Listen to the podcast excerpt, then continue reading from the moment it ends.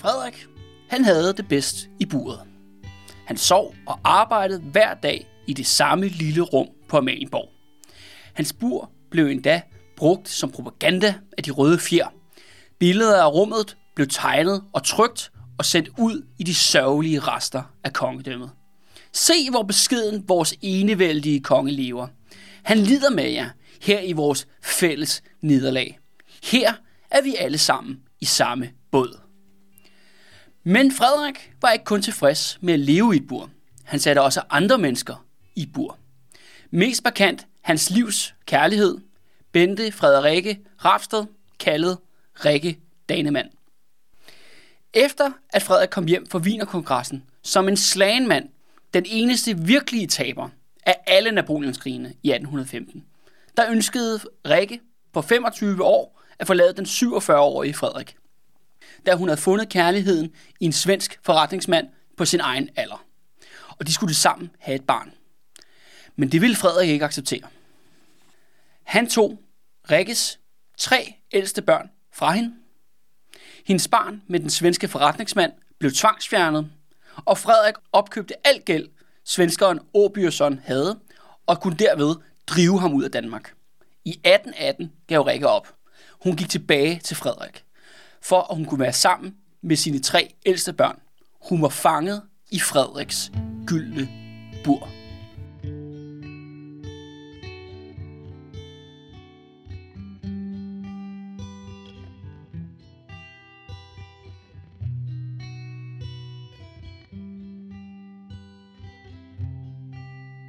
Du lytter til De Røde Fjer, og til vores aller sidste episode om Den Røde Fjer, Frederik den 6.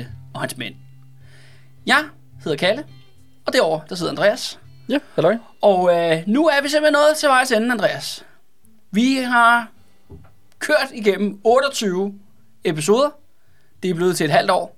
Ja. Halvt års podcast, mere eller mindre slag på tasken. Og øh, nu er vi simpelthen nået til, til vejs ende. Og vi er jo simpelthen, øh, traditionen tro, så er vores aller sidste episode jo den episode, hvor vi lige sådan snakker om, hvad der lidt videre, af. Ja, runder af, hvor der videre skete, men også øh, hvad vi sådan set øh, bed mærke i begge to mm. øh, på den her rejse, vi har været sammen. Øh, både du og jeg, Andreas, men sandelig også alle dem, der har, har lyttet med. Ja. Ja, Ja. ja. jeg glæder mig. Ja, Der, det er jo en lang serie, der er meget at snakke om. Ja, det er bare at snakke om. Og øh, hvis vi lige hurtigt, tror jeg, måske skal sådan lige runde af, hvad skete der egentlig sådan lige bagefter? Altså, at den her, at svenskerne fik magten i Norge, og den norske revolution sådan set nåede en forløbig afslutning der i 1814. Øh, for det første, i 1815 er jo kendetegnet ved to ting. For det første, Napoleons korte comeback, de 100 dage, som endte i slaget ved Waterloo, som du måske nok har hørt om, Andreas. Det har jeg. Hvor han tabte. Til, Og, til ham der Wellington, Ja. ja. som så har fået opkaldt Beef Wellington. ja, og som var ham, der ledte tropperne ved slaget ved Køge jo, Ja. tilbage i 1807. Ja. Men en anden ting, der sker markant, det er jo øh, det, der hedder Wienerkongressen. Mm-hmm. Som er sådan en kæmpe kongres, hvor alle sådan set møder op. For Ja, ligesom sådan at, statshoveder. ja, for ligesom at aftale, hvad der skal ske videre efter Napoleonskrigene og alting. Og det er jo, de egentlig sagde, alting skal tilbage til normalen. Den franske revolutions revolutionsperioden er slut. Nu skal vi have stabile, reaktionære, royale diktaturer over hele banen. Det er det, det, det vi ønsker os. Og det, en, og det sjove er ved den her øh, ting er jo, at Frederik dukker også op, på trods af, at han ikke er inviteret. Nå, Øh, men han dukker altså op, og, og de tager ham så ind og sådan nogle ting. Og det er jo det der med, at alle har jo ondt af ham. Og han er jo også den ultimative, en af de, den største taber ved det der Wienerkongres. Han er en større taber end Frankrig er. Ja. efter at have tabt Napoleonskrigene. ja. Det synes jeg er godt nok uh, klap på skulderen. Der. Det, det, det er godt gjort. Og hvis man kigger på det, uh, Frederik har tabt, og som jo ligesom blev slået fast af den her Wienerkongres, det er jo først og fremmest tabet af Norge. Ja. Det var 434 års union, som blev kastet væk der. Det var cirka 1 million indbyggere, som jo dermed forlod, eller var- blev taget væk fra kongedømmet. Og, øh, og det var også, det svarer til kvadratkilometer, det var over 385, over 385 100.000 kvadratkilometer, mm-hmm. som kongedømmet Norge, Danmark-Norge, nu bare Danmark.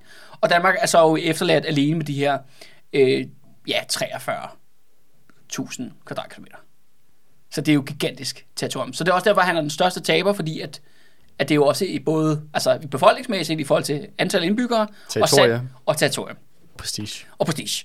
Og det andet er jo også, at alt hvad det gamle imperium på, altså det, som vi starter vores historie med, slavernes imperium, er jo så ligeledes væk. alle de her massive falitter, og det er jo det, der sker ved, at kolonierne blev besat af britterne, og samtidig er handelsflåden og krigsflåden ja, blev enten stjålet, eller brudt sammen, eller blev taget, eller hvad der sker. Og det er jo, at hele den her periode, der kender 1815 frem til 1820, der har vi 279 konkurser i alle de store handelsfirmaer. Og så vil jeg tale om tidligere, så betyder det, at sådan nogle store handelsimperier som Rybergs og de König, deres sønner, de arver sådan set det falitbo. Ja. Det hele er gone with the wind, og det alt, hvad vi har tilbage, er sådan set en række bygninger i Indre København, nogle slot i Nordsjælland og sådan lidt. Men det er det. Ja. Og øh, så må jeg jo spørge dig, Andreas, øh, hvad synes du så? Nej, jeg synes, at vi er jo kommet lang vej. Ja. Altså, vi startede ud de første... I, hvornår var det? I 1780'erne på et eller andet tidspunkt der. Og nu her øh, små 30-40 år efter, så øh, er det jo virkelig en helt anden situation, både Danmark og Europa står i. Det har jo været en rusjebanetur, som kun er gået nedad. Tror jeg. Øh, I hvert fald for, hvis man skal se det ud fra den danske stats synspunkt. Ja, Og sikkert også for de fleste befolkning, indbyggerne i de her lande. Altså Norge havde lige, hvad var det, seks uger, eller hvad det var, hvor de havde øh, løsredet sig, var selvstændige, men endte jo også med at komme ind i folden, som, Ja. som en, en underlegen unionspartner til, til Sverige. ja, Jeg har ikke holdt, øh, holdt regnskab på, hvor mange mennesker, der er døde i løbet af vores serie. Men jeg er sikker på, at den, hele den her turbulente periode også har været en kæmpe stor byrde øh, og haft store menneskelige omkostninger. Både for Ja. indbyggerne, om det har været i Danmark, og om det har været i Vestindien, eller om det er Island, eller Indien, eller Ghana, eller hvor Ja, det ja. Været, vi har været det her serie her. Så jeg vil sige, det er jo en, det er jo en historie om, om hybris øh, nemesis, om hovmod og forfald, ja, og om, øh, om udulige herskere. Forklaringen af, hvorfor Danmark er blevet den her miniput dværgstat, som den er i dag Ja. i Europa. På trods af, at det var, ja, det var som sagt det her kæmpe store imperium jo, der Ja. gik sin undergang med. Og det er også øh, den her, øh, ja, Norges, altså Norge blev taget fra Danmark. Det er jo, øh, nogle danske historier blev kaldt for urkatastrofen. Altså forget about 1864, forget about 9. april 1940. Den rigtige katastrofe, det er ja, Frederik den 6. Eller det er rettere sagt Napoleonskrigen for Danmark, og det her med at miste det der. Det er jo ligesom om, at alt i vores moderne historie starter et eller andet sted her. Det er her ligesom, at Danmark bliver Det er Danmark, der det, det er i hvert fald, det begynder, vi, vi kan jo, som vi, vores historie skrevet frem af, Andreas, er det også tydeligt, at vi kunne genkende flere og flere ting. Fordi vi begynder at nærme os nu vores egen periode. Mm. Hvor det der 1700-tals imperium var jo på mange måder Fremmed. fremmed og anderledes, og ja. Så langt større. Altså, eh, selvfølgelig øh, Danmark, ikke selvfølgelig i den helt store, tunge liga, men trods alt en global spiller. Syvende største slavehandlernation i, øh, i verden, ikke? på mm. daværende tidspunkt. Det var altså nogle, øh, det var nogle andre ting, der foregik. Det var, det var en anden størrelsesorden. Og det var også det her multietniske imperium, og det er jo ikke fordi, at det stadigvæk er sådan set stadigvæk multietnisk øh, efter, at Norge forlader, men det er jo det der med, at nu er det så den dansk-tyske konflikt. Eller det er kontra Danmark kontra øh, Slesvig. Ja, Slesvig, Slesvig Holsten. Holsten, ja. ja. Det er det, der er den store problematik fremadrettet ind i, i 1800-tallet. Ikke? Ja. Jeg, t- jeg tænkte, hvordan, hvordan skal vi gøre det her med at få øh, diskuteret, fordi der er jo mange, der er jo, man Der kan er jo tage fedt, mange facetter. man kan jo tage fedt, tage fedt alle mulige steder hen. Ja, Øh, så øh, jeg ved ikke, om vi bare skal kaste os ud i sådan en virvar, eller om vi, kan på, om vi på en eller anden måde skal, skal gå igennem det på en lidt or- ordentlig måde. nej, ved du hvad? Lad os bare tage virvar. Okay. Men øh, du kan få lov til at starte, Andreas, så kan jeg komme ind med, med noget bagefter. Okay, Ja. jamen øh, det, kan, det kan vi godt. Ja, jeg, jeg vil egentlig starte med at tage fat ved vores hovedperson, Ja, Frederik den 6. det er jo også øh, oplagt. Ja. Og jeg synes, når man ser på, på sådan en som ham, og mange af de andre karakterer, som vi har beskæftiget os med i løbet af det sidste halvår, så synes jeg også, det er tydeligt, hvordan at, øh, at selvfølgelig så, så, der, så skaber enkeltindivider, de skaber ligesom historie, men de er også samtidig et produkt af historien, og Ja. et produkt af det samfund, de lever i, og den position, de har i samfundet. Og noget, jeg synes, der har været interessant, det er også at se, hvordan at det er som om, at historien har en tendens til at skabe mange, øh, jeg vil sige, personer med de samme øh, egenskaber. Jeg vil sige, de næsten er identiske. Vi har for eksempel haft Lofthus i Norge, Ja, og vi har haft ham her Paul øh, Nolsø i øh, for på Færøerne. Ja. som på mange måder virker som om, at de har spillet den samme rolle, og de har haft den samme, kan man sige, øh, nu Poul Nolsø endte med at, at blive sådan et symbol på hele Færøernes, øh, Ja, synes, ja også, Selvstændighed også i en moderne kontekst, og moderne hvor, hvor kontekst. Lofthus er, er glemt i dag, ja, set. men, men på, på sin vis så spiller de den, en, den ens rolle i den samme historiske kontekst i de her to, to samfund. Og en, som jeg, øh, som jeg synes, som Frederik han minder meget om, det er ham her, øh, Ludvig den 16. i Frankrig. Ham den sidste enevældige Ja, konge i Frankrig, som der så bliver væltet af revolutionen jo, som også virker som at være fuldstændig magtfuldkommen og have mistet Mm. mm. enhver forbi- jordforbindelse til, hvad der sker i hans, i hans land ja, og med hans undersåtter. At på den måde, så, så både Ludvig den 16. og Frederik den 6. der, de viser meget godt den her sådan fuldstændig øh, magtfuldkommenhed, altså hvad er det, man siger på engelsk, øh, magt komperer og absolut magt komperer absolut. Ja, ja, ja, ja. øhm, altså hvor de fuldstændig har mistet en hver føling med virkeligheden. Og begge to på den måde også er et, på den måde også et produkt af det samfund, de jo ligesom de lever i. De lever ja. i et samfund, hvor der er ikke nogen checks and balance på nogen måde. Og de folk, der har ligesom prøvet at, at, at holde hånd i hanke med i hvert fald Frederik, at de er jo forsvundet, de der med koalitionen. Ja. Ja. De bliver ligesom skilt væk. Så nu er det kun Frederik og hans cheerleader, Hebbekor, der er i de røde fjer. Altså det der madness, der er ingen bremser på det der tog der. Det kører bare derud af. Ja. Og det, jeg tænker, det er jo den årsagen til, at han også kan, kan, kan få lov til at spille den rolle, Frederik, er jo også, at det, det samfund, han er vokset ind i, og han har fået den, øh, som han lever af, det er et samfund, der er bygget op om, om enevælde. Og når du så har sådan en psykopat som ham, ja, ja, ja. eller, eller Ludvig den 16., ja. så betyder det også, at du har nogle, øh, nogle ret øh, jeg vil sige, katastrofale, potentielt set meget, meget katastrofale følger, fordi de her mennesker har absolut magt og ja. ingen begrænsninger. Eller i hvert fald ingen, øh, der er i hvert fald ikke særlig meget, sådan formelt set, er der ikke særlig meget, der kan holde dem tilbage og, og køre det her øh, tog ud over en kløft. Ja. Øh, som, som jeg vil sige, er jo det, der sker med det dansk-norske rige. Ja. At det bliver jo kørt ud over den her kløft jo. Ja. Af Frederik og hans klike rundt omkring ja. Han er jo det ultimative symbol på det enevældige system. Og der er mange af de processer, der ligesom der enevælden blev sat op, det er jo ikke så snakket så meget om der i 1660'erne, eller der i, i midten af 1600-tallet, som hvor det ligesom, der var det jo en løsning på en krise, en eksistenskamp, man havde mod den sven, en svenske invasion. Der blev enevælden opfundet for ligesom at styrke magten og effektiviteten af regeringen, så man kunne slå hårdere tilbage, så man kunne mobilisere samfundets kræfter. Altså man centraliserede Ja, centraliserede magten. magten ja. Fordi det, der var problemet, det der førte til krisen i 1600-tallet, det var netop, at rigsrådet som, og kongemagten, de lå i en intern krig i en kamp mod hinanden, og det gjorde så, at man var enormt øh, splittet og svag, og det kunne en langt øh, mere effektiv svensk modstander udnytte, og faktisk ja, løbe landet over enden stort set. Ikke? Ja. Og det nærmest var et mirakel, at man slap ud på den anden side med en hel, en, en hel stat.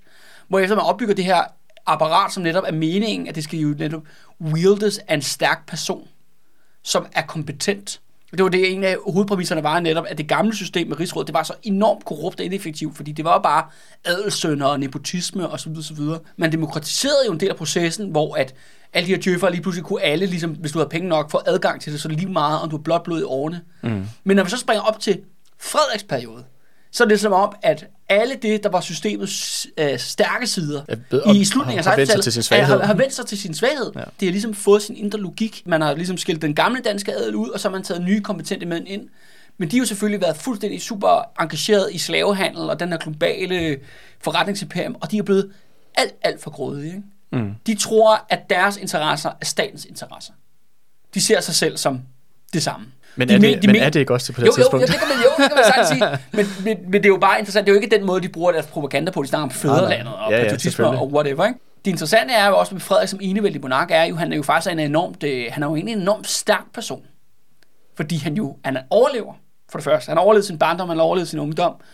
Mirakuløsvis også overlever Englands krigene. Øh, og han er ikke til at blive skære med. Altså hans vilje, at det der i sidste ende bliver sat igennem. Mm. Uanset om, jeg tror, at folk godt kunne opnå en indflydelse på ham øh, i forskellige grader og i forskellige perioder af hans liv. Øh, men når han ligesom er sat på noget, så holder han bare 100% fast. Men det er også det, der er det ultimative problem med Frederik. Mm. Det er det der med, at han stopper simpelthen med at lytte til nogen, der er mere kompetent, mere uddannet end ham selv. Altså andre synspunkter. Det er tydeligt, at, at Frederik er gal, men han er bare ikke gal nok fordi det ville være et bedre scenarie, at det var hans far, Christian 7., der havde været monarken gennem hele den her periode, end det var ham. Mm. Og det synes jeg er en af de mest interessante paradoxer. Og det er også for at sige, at selvom vores historie har jo varet vanvittigt lang tid, og som vi også lagde op til i sidste episode, Andreas, det er jo faktisk egentlig faktisk den første runde, det her. Der kommer jo en anden runde, som er jo op til revolutionen i 1848. Frederik, han dør jo i 1839, som mm. også er der, hvor jeg åbnede altså serien med i vores, øh, i vores trailer i sin tid. På trods af, at Frederik stod i 1839, så fortsætter kampen. Revolutionen i 1848, alt det, der sker i midten af 1800-tallet, det handler om Frederik. Eller det handler rettere sagt om Frederiks system. Mm-hmm. Og hele den periode. Og det er jo det der med, at enevælden er også en personlig enevælde. Så man, folk dengang, de skændler heller ikke mellem Frederik som person og eller enevælden. Nej, det, det er det samme. Ja. Det er det samme, og det er jo også sådan, loven er bygget op. Det er sådan, det er skrevet op. Det er det, der bliver prædiket i kirken. Mm og så videre, så videre. Så hele samfundet er, er gearet ind efter den der efter den personlighed. Ikke? Ja, så derfor har det jo også enorme konsekvenser, når du har en, en person med nogle visse interesser, visse luner, som der sidder på magten. Fordi så de her personlige, hvad skal man sige, interesser, som Frederik har for eksempel, de får jo også bare fuldstændig ukontrolleret vægt i samfundet, ja. når han har det, det sidste ord i alle sager, og får den her tilfældige karakter på en eller anden måde. Altså, han har jo tydeligvis en eller anden form for rettesnor, det der med, at han kan ikke, man skal ikke øh, fuck med hans ære, vel? Nå, ja, Ja, ja, ja. Og, øh, og det er også det der med, når han sætter sig noget for, så, så, så, så holder han sig fast til det, ikke? Mm. Men det er også det der, han har tydeligvis intet overblik. Altså, han har også blevet nogle historier, der omtaler ham som øh, den mest dedikerede sagsforvalter i Danmarks historie. Ikke? Mm. Fordi han var enormt hårdt arbejdende. Fra morgen til aften, så sad han bare og behandlede den ene statssag efter den anden. Men manden stoppede aldrig med det der. Altså, han løftede aldrig blikket og begyndte at tænke længere strategisk, hvor er det, vi skal hen med det her? Hvad det, du bliver efterladt? Ikke? Og selvfølgelig hans interesser var at bibeholde den danske, norske stats enighed og dens globale imperium. Men fordi han ikke formår altså det her. Og det grinerne er jo, at, at øh, i forhold til kildematerialet, sådan, alle ved det i Europa, at det er et hjernedødt styre, øh, vi har i Danmark. Alle ambassadørerne skriver om det. Alle regeringer skriver om det. Vi har Napoleons ord for det, blandt Okay. andet. Altså, Hvad, hvad siger han? amerikanske præsidenter taler om det. Hvad siger Napoleon? De siger jo alle sammen, at øh, Danmark-Norge har en fuldstændig hjernedød monark. Okay. Og, det siger Napoleon og franskmændene, og den franske ambassadør siger det også, på trods af, at de er Danmarks tætteste allierede i den her periode. Ja. Det er sådan, det alle er klar over, og det er også det, der sker, når øh, hvad hedder det, Frederik kommer på den der Wiener-kongres. ja. Og det, er jo, det, men det sjove er, at folk synes jo egentlig også, det er synd for ham. Han tilhører jo på daværende tidspunkt en af de ældste monarkier, efter det franske har fået hugget hovedet af. Der begynder ligesom at blive færre og færre, de der Ja. meget, meget gamle øh, monarkier.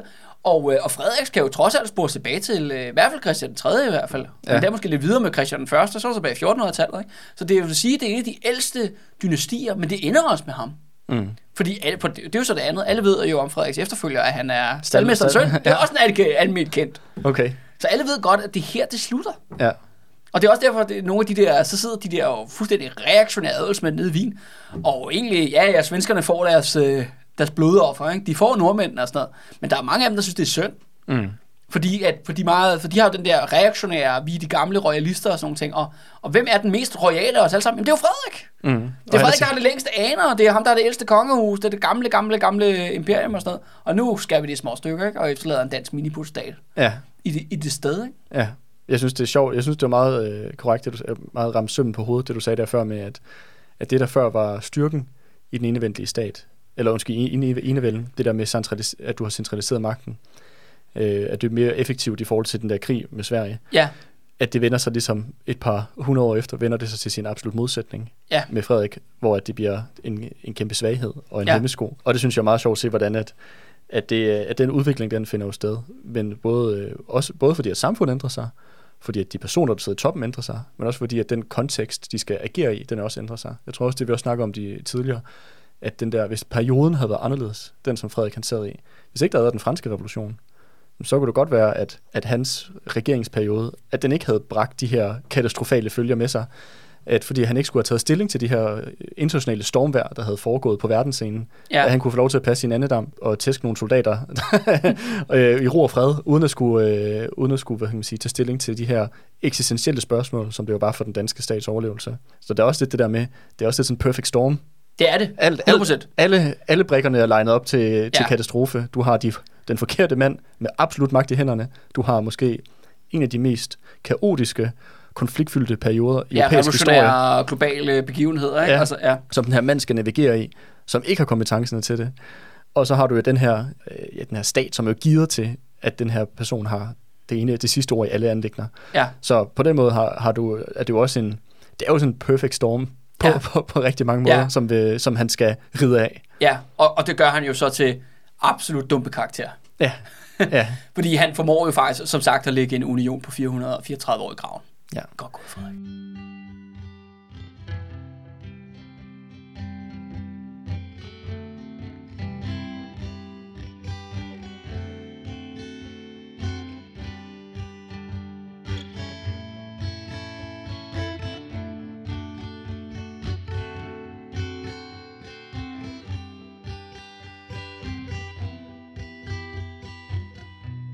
Og det er jo ikke fordi, at vi på den måde sådan begræder, at det her imperie faldt fra nej, nej, hinanden. nej. Men, Men, og det, øh, det er jo sådan også en anden ting, det der med, for på, mange, på nogle måder var det måske lidt heldig uheld, vil jeg sige.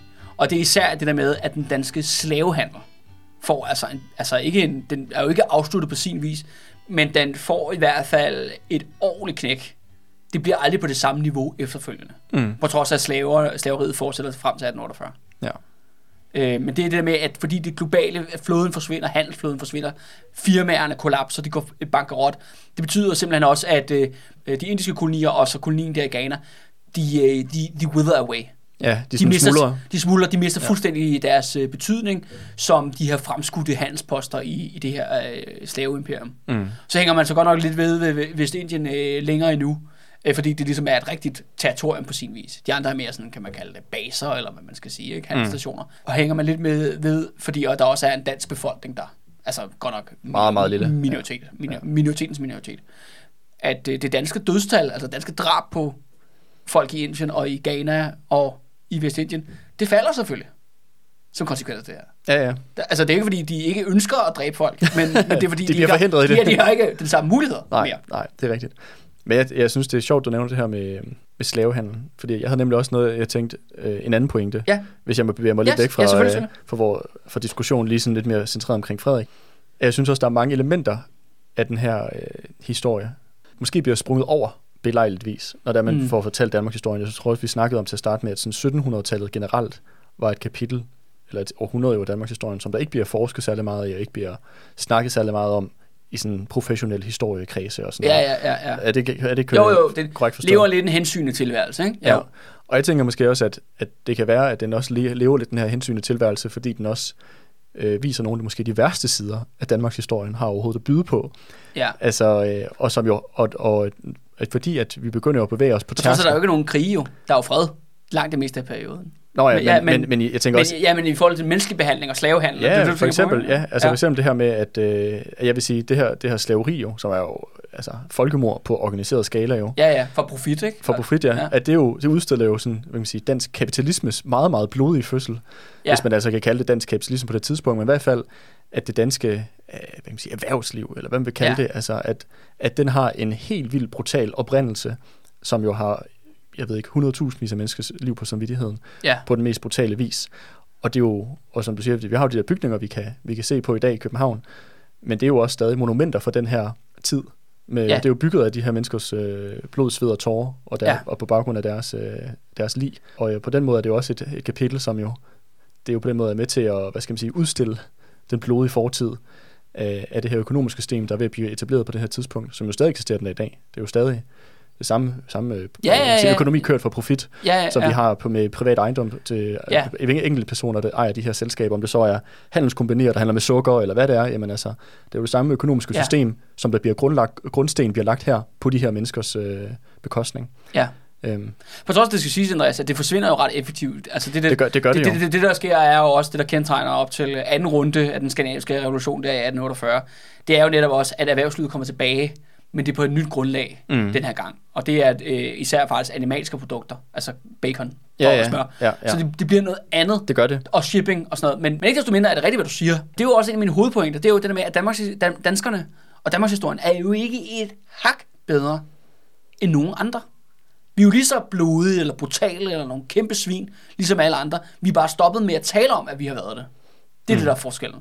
Fordi vi har den her hygge opfattelse af brun sovs i hele ansigtet, og vi er det verdens hyggeligste, mest demokratiske land, med Frederik og urkatastrofen, tabet af Norge i 1814. Det er her jo, at hyggen begynder. Det er jo her, konsensushistorien begynder. Fordi konsensushistorikerne, mest først og fremmest Peter Munk, ham der den radikale minister for 1. verdenskrig og 2. verdenskrig, han har defineret af startpunktet af landbrugsreformerne, mm. som var jo i Frederiks tidlige periode. Det er Ja. 1780'erne. Det er der, de siger hyggen. Det var det, jeg har siddet til fucking forelæsninger ude på universitetet fået at vide, at det er her, hyggen begynder. Og det er også derfor, vi har taget den her historie. Det er jo også, kan man sige, mit spørgsmål til dig, ikke? Altså, synes du, at, synes du det er her, hyggen begynder, Andreas, eller hvad? Eller kan, kan du se en eller anden form for sammenhæng mellem Danmark i 1780'erne og så i dag? Eller, sådan, eller giver det overhovedet mening for dig? Altså, øh, altså Fordi det giver mening for de der mennesker, på Ja. universiteterne og andre steder. Det er jo ikke fordi, jeg synes, at der er noget rigtigt af det, vi har portrætteret eller fremvist i vores serie, der har været rigtig hyggeligt. øh, det, er hyggeligt nok at lave Ej, det var de der pøbeloptøj, det var Nej, det var hyggeligt. Men på mig at se, så tror jeg, at, at man har været nødt til ligesom også at iklæde den her periode øh, i, et, i et, måske et, et forvrænget lys. Hvis man ligesom viser den reelle historie, så vil jeg sige, så er det også med til at, at stille spørgsmålstegn ved legitimiteten til mange af de nutidige institutioner, som vi har i dag. Altså kongehus for eksempel værende en af dem. Mm. Hvis du rent, hvis du rent faktisk maler et sandfærdigt billede af den her sådan groteske absurditet, som monarkiet er som institution, meget, meget godt eksempelvis med, som eksempel med Frederik jo, som person, så er det også med til ligesom at tilsværte kongehuset som en nuværende institution i samfundet. Hvorfor er det, at de her skal overhovedet have den position, de har? Hvorfor er vi stadig kongehus? Ja.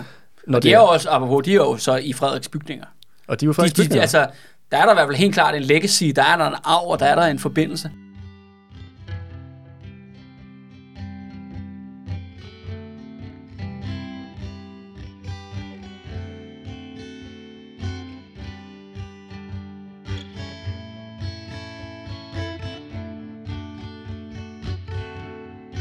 Og det samme gælder jo egentlig faktisk også embedsværket. Og nu har, vi jo, nu har jeg jo haft rigtig meget Jeff, øh, hvad hedder det, Jeff hate i løbet af den her serie, men det nuværende embedsmandssystem bygger jo i sin kerne på enevældens embedsmandssystem. Mm-hmm. Det der var, altså Christian andens byråkrati øh, minder ikke om det, vi har i dag. Men Frederiks byråkrati minder i høj grad om det, vi har i dag. Altså i form af departementchefer og kontorchefer og apparatet. Og det var faktisk en anden ting, Andreas, jeg gerne vil bringe op. Fordi der var to øh, sådan ting for den her periode, som jeg synes, har, der bliver ved med at komme tilbage til mig igen og igen i forhold til, hvad der foregår lige nu i ja. Danmark. Og, øhm, og hvad er det? Ja, den første er, at magtudøvelsen er blevet personlig igen. Det, der var kendetegnet den nuværende socialdemokratiske regering, det var jo, at Mette Frederiksen der i 2019 lavede udrensninger i embedsværket. Ja. ja måske bedst passifineret med hende der Barbara Bertelsen. Som, ja, jo, som hun jo udnævnt som top, øh, hvad ja. det hedder det, departementchef for ja, hun er, hun, hun er apparatets øh, inderkerne, ikke? eller ja. leder, eller hvad man siger. Hvor man før i tiden plejede at være, hvad kan man sige, at øh, regeringer kommer og går, men embedsværket består. Ja, det var ligesom men den historie, den historie er slut. Ja. Og vi er faktisk vendt tilbage til, også fordi jeg tror, at jeg, selv hvis der Mette Frederiksen taber valg, og kommer borgerlig efter det næste valg, så vil de bare så vil de lave deres egne udrensninger, de, og indsætte deres man, egen man kan sige, det er jo klart, du kan jo ikke lade sådan en som Barbara Bartelsen blive siddende. Nej. Altså hun er jo, hun er jo pot og pande med Mette Frederiksen, så det er jo, det er jo fuldstændig, de er jo nødt til at ligesom følge trop, som Socialdemokratiet har gjort. De har jo ligesom kastet den første sten, kan man sige. Ja. De har sat i gang i en proces, som man ikke kan undo. Ja hvis, når, det, når en dag en borgerlig regering vil komme til. Men det er også det der med, altså, øh, jeg vil sige, Mette Frederiksen fremstår som en meget mere intelligent person end Frederik Schmidt. Det skal dog lige siges. øh, til, så, så vil du dog, dog give hende. ja, ja, ja, det skal der ikke være nogen tvivl om. Det mener det, det er også sådan, som jeg anser hende. Men på trods af det, så minder hun faktisk om to punkter rigtig meget om Frederik. For det første, det der som sagt, den individuelle magtudøvelse, hendes vilje skal være apparatets vej. Det er jo 100% Frederik. Mm. Altså det, det er det samme. Og en anden ting er også, at det der had mod pressen, som Frederik også nærede. Ja. Altså al opposition, der er folk, der kritiserer, så bliver, altså, han havde så muligheden for at smide folk i fængsel og gøre alt muligt. Jamen, Min fornemmelse er, at Mette Frederiksen utrolig meget ville ønske, at hun havde skrabere midler. Eller det var faktisk sagt flere gange, at der burde have større konsekvenser for folk, der er åben mod pressen. Ja, altså hun er jo selv, der var jo de der journalister for nogle forskellige aviser, som jo øh, dækkede den her øh, FE-skandale jo. Jeg ved ikke, om du kan huske, at, ja, ja, ja, at, at, at Forsvars efterretningsvæsen, eller også var det politiets afsætning, en af, de, en af delene, som jo også øh, hævde fat i de her journalister og inviterede dem ind til en lille snak ja, ja. På, øh, på deres hovedkontor, hvor de jo fik at vide, at hvis ikke de stoppede med dækkende sag, så ville de blive også blive øh, retsforfulgt for ja. landsforræderi. Og, og der var jo også ham der for, øh, hvad fanden han hedder, Peter Viggo Jacobsen for Forsvarsakademiet, som jo kritiserede regeringens samarbejde med Pakistan i forbindelse med hele ja, ja han fik også en kol- kol- kollapset af, af, ja. hvad hedder det, af Afghanistan jo, øh, og Talibans øh, løb over ind af landet jo. Øh, og der, øh, der hvad hedder det, kom vi også frem, at han var blevet troet om, at hvis ikke han, øh, forsvarsøkonomiet han arbejdede for, at de ligesom fik ham til at stoppe med at blande sig i den offentlige debat, jamen så troede regeringen med at flytte forsvarsøkonomiet til Jylland. ja, ja. altså, det er, og der er jo også, altså det er jo bare, det er jo bare to anekdoter, ja. men der, er jo, der, har, der har været den der øh, forskellige sager om, ja lige præcis, at regeringen har haft en, øh, haft et meget ambivalent forhold til der kritik ja. i offentligheden, også i forhold til deres corona-håndtering og ja. alle mulige ting. Altså det, øh, et, et, ja, det er rigtigt, det er ligesom et træk med den her regering, som man også ser, og også det der med, hvordan at, at det virker til, at øh, de gerne vil have, embedsværket skal føre Socialdemokratiets politik, og de ytringer og vejledninger, de skal komme med, skal ikke basere sig på selvstændige embedsfolks øh, vurderinger. Det skal basere sig på, hvad passer i Socialdemokratiets politik nu og her. Ja og hvad kan bakke op om deres politik, de fører og gerne vil føre. Jeg må også bare indrømme, Andreas, en af grunden til, at vi overhovedet lavede den her serie, det var tilbage i 2019, og det føles jo faktisk som en evighed siden, fordi det var jo før corona og alt muligt andet. Øh, og også præcis nærmest øh, før vi begyndte rigtig at gå i gang med, med at lave de røde fjer for sådan helt for alvor seriøst, på det, som det er på det nuværende plan, der så jeg faktisk en karikaturtegning af Mette Frederiksen, i, øh, på, sådan, øh, hvad hedder det, på et museum, jeg var på, så havde man udstillet om karikatur, øh, karikaturtegninger. Og øh, det var en, jeg har glemt tegnerens navn, men det var en tegning i politikken, mm-hmm. hvor at uh, Mette Frederiksen var i Frederik den 6. uniform. Okay. Hvor hun stod ligesom ham, og hvor hun sagde det der, vi alene hvide. Ja. Altså i, på tegningen, ikke? Ja. Og det er det, det, der egentlig har sat den her serie i gang. Fordi det var allerede nogle andre inde på den her tegnerpolitikken, der ligesom så det samme, som jeg synes, jeg, jeg ser nu. Mm. Det er den her øh, Mette Frederiksens øh, forbenede tro på, at hun er altid rigtig på den. Mm.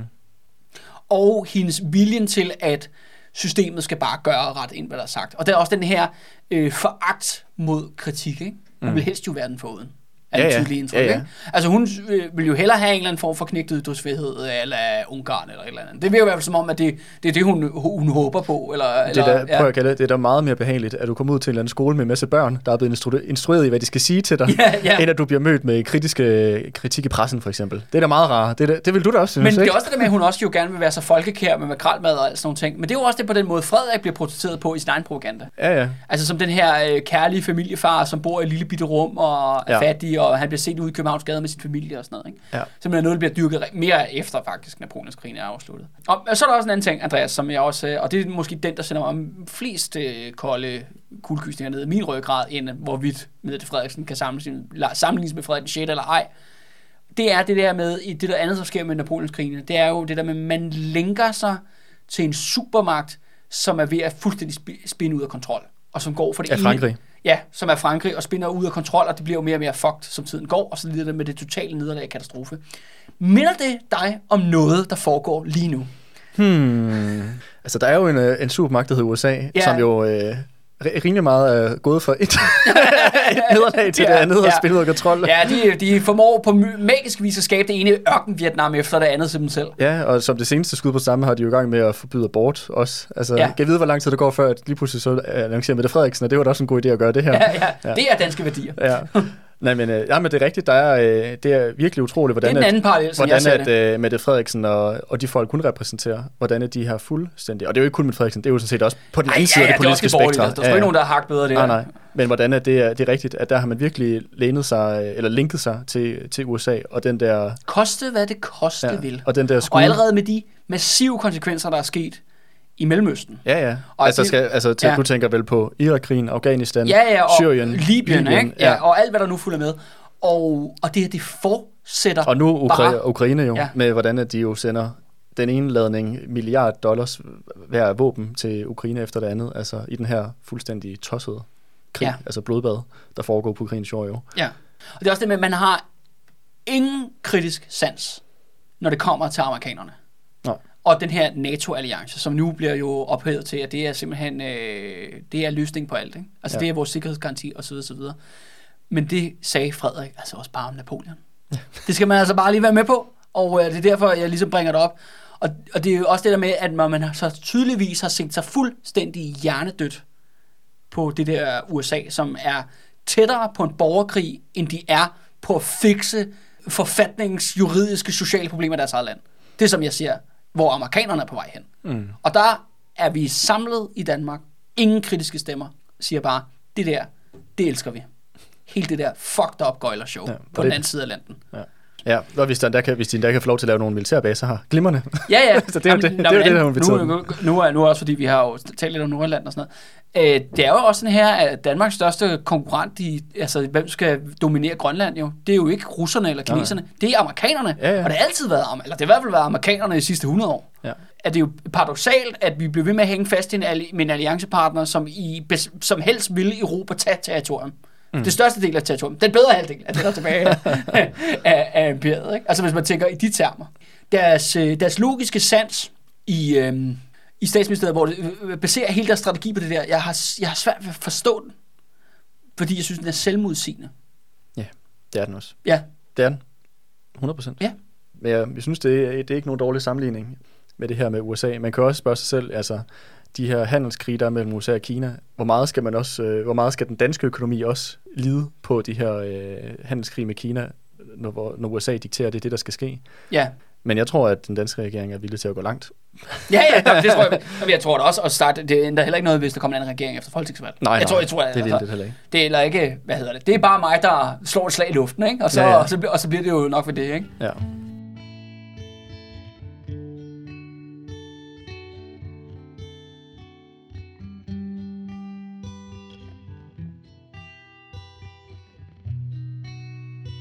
Jeg tænkte faktisk også, jeg havde noget. Øh, det er jo lidt i forhold til det med den franske revolution. Ja. Nu, nu nævnte du det jo lige. Det er jo også bare, fordi nu har vi jo ligesom lavet en del serier, som har foregået forholdsvis langt tilbage i middelalderen.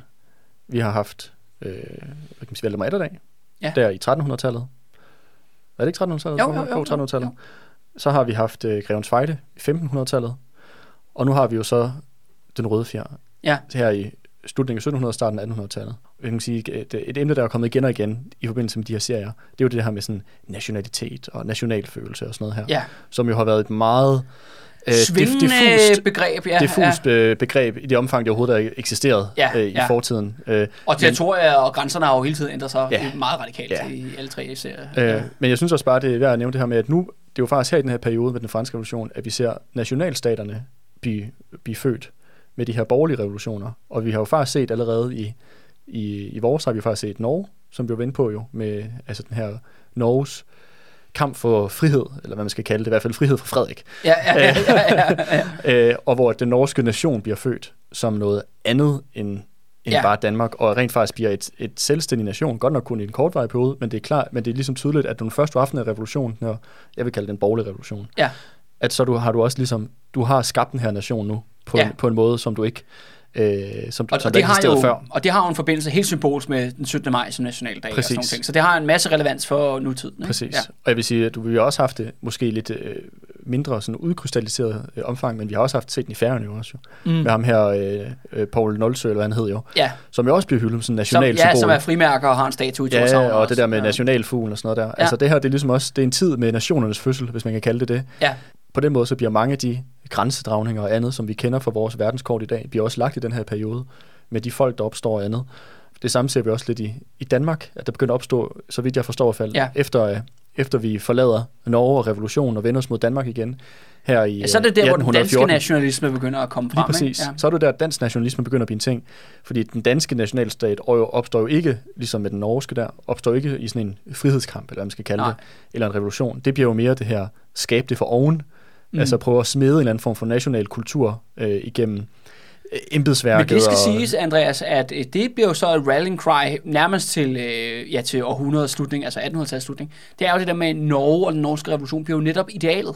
Ja. Og det bliver målet, og det bliver kampen, og man taler også om, vi skal have norske tilstand, vi skal have norsk forfatning, osv. osv. Det er jo det, der egentlig fortsætter, og det er også derfor, kampen om Frederik og Frederiks system og sådan noget, den fortsætter. Men nu har man en inspirationskilde for det norske, Mm. som tydeligvis rigtig mange er inspireret af. Ja, Og så er det det der med, og kan man prøve at gentage det i Danmark. ja. Og der sker sådan nogle ting i, i 1840'erne, ikke? Ja, ja, Ja. ja. ja. Ja, der har du jo den borgerlige revolution i Ja, ja, Danmark. ja. Og det er også det, den danske nation, nationalisme, eller nation, kan man sige, bliver, Bliver skabt, skabt. I hvert fald for den skrivende talende elite. Ja, Ja. fordi det er jo også en Ja. ting, det er jo også det her med, som, som sagt, som vi også har været inde på mange gange, de her kummer, kummerbønder, der lever med kummervækst ude i landet, Ja, de er jo rimelig fucking ligeglade med ja, den her med nationalitet eller Ja. andet der. Det, Ja, ja. De har det andre større problemer at bekymre sig om ofte. ja, ja. Det er på den måde, det er jo meget skilsættende begivenhed, det her med, med den franske revolution, og de øh, bølger, den sætter i gang, både sådan politiske, øh, militærmæssige, økonomiske og andet, altså den ændrer jo hele verden. Og det gør den jo også især på det her med national, nationalisme og nationalitet og, og nationalstaterne, som vi jo ser bliver skabt i den her periode, som vi jo ser der meget konkret i Norge, Norges tilfælde jo. Jo, ja, ja. Øhm, ja, og jeg synes, det er, det er sjovt det der med, at du nævnte, at der var også de der bevægelser i Danmark, samtidig med revolutionen i Norge, men at det ligesom er et, et, et, et emne, som mangler belysning. ja. Jeg, jeg er ked af, at vi ikke kunne gå mere ind i det, men jeg ved Ja. heller ikke, hvor meget, om der er skrevet nok til, at man overhovedet kan... Jamen altså, jeg, jeg fortæller dig det samme, jeg har læst mig frem til. Ikke? Okay, Ja. Ja, det var også en udfordring med det her. Jeg har jo virkelig kastet mig altså min litteraturliste er jo et eller andet omkring 40 værker, tror jeg, jeg har været igennem på den ene eller på den anden måde i løbet af den her proces. Og det har været en, altså det har været en sjov udfordrende arbejdsbyrde. Det har også været lidt hårdt her. Til sidst, synes jeg. Eller det er mest for, Frederik, han hænger mig ud af halsen nu, ikke? ja. Men, øh, men nej, altså der har været nogle, der har jo, som jeg sagt, vi snakkede om lidt tidligere, der har været nogle, øh, nogle lyse ender, nogle ting, der godt kunne være mere belyst, eller... Men altså, det er blandt andet en af dem, og øh, jeg har altså ikke øh, haft tiden desværre, Andreas, til at gå i arkiverne selv, for at læse øh, gamle Nej. dokumenter fra 1814. Men det er Men ikke jeg, sikkert, jeg, jeg, jeg, der... bare, jeg kan bare konstatere, at, at folk som Rasmus Glinthøj, som er rigtig dygtig og som har skrevet den periode, han konstaterer i hvert fald, at der mangler forskning. Mm. Og han er en af Danmarks førende eksperter på det her område, og faktisk en af de få, jeg lytter og læser til. Ja. Øh, En nulevende historie. Ja, ja, ja, ja, ja, han er stadigvæk meget aktiv og sådan noget. Ja, han har helt klart været en af mine inspirationskilder til den her serie, sammen med Jens Engberg. Øh, de, de, sådan de to mest prominente, i hvert fald i en dansk kontekst. Jeg har også læst en del norske historier til det her. Ikke? Ja. Men, men de, øh, der, der, der mangler noget, ikke? Ja. Og, og det er jo også det, der, men, men det synes Fordi jeg... det er lidt det, jeg synes, vi men det, mangler men, lidt, det, den men det har der- vi været inde på før jo, Ja. med andre serier, også Ja. for den sags skyld. Det er jo ja. øh, Consensus-historien, hvor vi gentager den samme historie i en uendelighed, og så gider man ikke lave noget, mm. når man er inden for, tydeligvis for establishment. Jeg ved ikke, hvad fanden, hvad fanden de bedriver tiden med inde på de der universiteter, eller forskningsinstitutioner, eller store magasiner, eller hvad fanden det kan være. Det er i hvert fald ikke noget, jeg kan bruge til noget i hvert fald. Nej. Men det, er- det er bare fordi også, vi har jo revolutioner og oprør og, og hvad kan man sige, uroligheder i næsten alle de øh, lande eller kolonier, eller hvad man skal kalde dem, som vi har været rundt omkring i, Ja. i, vores, øh, i vores serie. Men vi mangler ligesom det der oprøret i, i, udyrets, i uhyrets hjerte i Ja. Danmark. Ja, På den måde, sådan, øh, så føler jeg også, det er sådan lidt uforløsende. ja. At, Men det er uforløsende, og, og jeg kan da også godt forstå, hvis lytterne har det meget uforløst omkring det her, fordi at det er jo slet ikke, det er ikke afslutningen, det er optakten til anden runde. Ja. Ikke? Fordi det er jo det der med, det fortsætter. Ikke? Det er Ja. jo, altså Frederiks system fortsætter, og det ender først i 1848, og selvom Frederik dør i 1839, så den, den sidste af de røde fjer, Peter von Scholten, bliver jo først væltet i 1848. mm, ja, ham på dansk. Ja, ja, så på den måde kan man så sige, at, øh, at det er jo det, det egentlig handler om. mm, Det er jo, og, og fordi ja, staten og Frederik, de er de samme, eller Mm. og bliver set som de samme i hvert fald, både ja. politisk og symbolsk. Ikke? jo.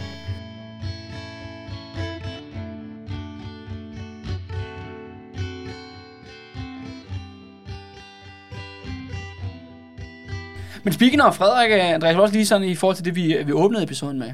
Og fordi vi har jo talt meget om den psykologiske side af Frederik, hans tragiske barndom osv. osv. Og det der med, at han så vælger sig at være inde i det her ene rum og bo og arbejde og sove i det der ene rum, og det han egentlig føler sig komfortabel med det. Grundtingene er, og ligesom jeg snakker om, også alle ambassadørerne og alle de der udlandske ledere, de synes, det er synd for Frederik, og det er også synd for Frederik. Men det er derfor, jeg lige vil bringe den her sidste historie frem. Fordi så synd er det sgu heller ikke for ham. Og det, er jo netop, det handler jo netop om hans yndlingselsker hende der øh, øh, Rikke Danemann, eller, mm. øh, eller Bente Rafsted, som hendes rigtige navn var. At hun er jo sådan en øh, ung, øh, hun blev hugget op med Frederik, da hun allerede er 16 år. Mm, Hun blev faktisk fundet af Frans Bylov, ham der, toppen af de røde fjer der, ikke? ja, og ligesom givet til Frederik. Men han, han falder så tydeligvis pladask for hende, på trods af, at du ved, han er jo så noget i 30'erne eller noget. Ja, nej, ja, og så som tiden går, ikke, og så får de faktisk øh, tre børn sammen. Og da hun er 25, og han er 47, det er lige der, hvor at det hele er endt. Altså han har været nede i... Raske børn. Ja, ja, lev, og det er jo det, de er jo levende børn. Og det er også det der med, at Frederik har jo faktisk efterkommere. Der, men vi kan faktisk finde Oldenborg i Danmark den dag i dag, hvis vi vil gerne skille os af med de der reservetyskere, der sidder på, på, på tronen nu. Så kan vi altså finde the real deal. Men man kan sige, at hende der elsker var familie heller ikke hans kusine. Var det ikke også det? Nej, han, ja, det er han ikke det. også med at gifte med hans det, kusine? det, det, er så det. Men hendes, øh, hvad hedder det, det er, hun, øh, hun er født og opvokset i Nyboder i København. Ja. Så hun kommer ud af sådan en sømandsfamilie. Ja, Men anyway, altså hun bliver nærmest solgt som barneprostitueret til, til Frederik. Ikke? Det organiserer Frans Bylov og sådan noget. Frederik falder pladask for hende. Altså det er hans livs kærlighed, det der. Altså mm. der er ikke noget andet, der indikerer, han skriver mange kærlige brev til hende igennem hele hans liv, til han dør i 1839. Men da hun er 25 efter tre børn, der ønsker hun at forlade ham. ja, Fordi hun har fundet sig en svensker på sin egen alder, Ja. der hedder Åbe Jørgensen. Og hun venter et barn med ham. Så hun prøver faktisk at gå fra Frederik. Men det Frederik gør er, at han siger, at så tager jeg, din, så tager jeg vores tre fælles børn. Hvorefter han sørger for, at det barn, hun føder, så hun føder så over Christiansfeldt, det der, det, ja, svenskernes barn, det bliver tvangsfjernet. okay. Det er for simpelthen, han bruger sin magt til at fjerne barnet og sende det på øh, opdragelse. Ja, Barnet, han, det er en dreng, han, han får sådan set et fint nok liv, men har ikke en skid at gøre med sine forældre. nej, nej, nej. Og Bjørnsson er sådan her, han har noget gæld i Danmark, han skylder nogle, øh, ja, nogle jøder i nogle pengeinstitutter. Den gæld opkøber Frederik. Okay, Det, det vil sige, han, altså, han er, nu er han så hans kreditor, ikke? ja, og det betyder, at han kan jage ham ud af landet. ja, Og det betyder så i 1818, at Fred, øh, Rikke der har ikke andet valg end at gå tilbage til Frederik. Så hun er fanget i parforhold med ham, Mhm. mm-hmm. indtil han dør i 1839. ja. Og det er også Så det er, et, et, det er jo bur jo. Mm. Det er jo også et bur. Ja, altså, ja. et, men det er godt nok et gyldent et af slagsen. Ja, ja. Og meget indikerer jo, altså hvis i hvert fald man spørger Jens Engberg, som er Frederiks primære, øh, hvad hedder det, historiske biograf, eller biografi, der er blevet skrevet, det er ikke usandsynligt, at Rikke bare begynder virkelig at hade ham. Mm-hmm. Og de har jo børn og familie sammen, og de bliver set gående ture rundt i København og så videre. Så videre. Øh, Og det fremstår, øh, på overfladen fremstår det som enormt hyggeligt, og man siger, ej, Frederik har den her ekstra familie. Han har ligesom to familier. Han har sin kongelige familie med sine to døtre, med hende der, ja, dronningen der, Kusinen. Ja, kusinen. Og så, øh, og så har han så det andet ægteskab, quote unquote, med hende der til venstre hånd, hvor de har så fire børn, mm. ender med at få fire børn, raske børn, og så hvor det er familiehygge, og det grinerne er, at hun bor så lige nede af gaden fra Malenborg. Ja, Så de er sådan alle sammen inde i god afstand og sådan nogle ting, ikke? ja, ja. Og, og det bliver fremstået som familiehygge, hvor hun i reelt set er blevet taget som gissel, ikke? Er Ja. blevet taget som fange. Tænk, han kan gøre det, ikke? Mm. Ham, som er opvokset Selv i bur. i Silkeborg, så gør han det mod sin egen familie, ikke? Ja. Altså så, sin såkaldte livskærlighed. Og det viser jo også den der en Afstumpethed. afstumpethed og en vanvittig usympatisk Ja. side af ham. Det gør det da. Ja. 100, 100 procent. Det er da en uh, ulykkelig skæbne, hun får. Både fra starten som barneprostitueret mere eller mindre, ja, ja. Ja, så måske forgyldt eller ophøjet øh, elskerinde, men så ender der i det her tvangsægteskab. Det er jo så ikke ægteskab, men Ja, tvangs, ja, ja, ja, ja. tvangsforhold. Tvangsforhold. Hun Ja. har i hvert fald ikke nogen mulighed for at bryde, Nej. bryde ud af det. I hvert fald, ikke? Hun prøver jo, men, men det mislykkes, ikke? Ja. Ja. Ja. det viser det meget godt både. Ja, det viser meget godt hans tilgang til menneskerne omkring ham, men også til hans tilgang til, reflekterer også meget godt hans tilgang til næsten alle ting. Ja, At det er jo gennem tvang og, og imod folks vilje, at han Ja. handler ja. ofte. Så på den måde, så synes jeg, at den her historie, den meget godt indkapsler ham. Ja. Eller i hvert fald en del af en side af ham.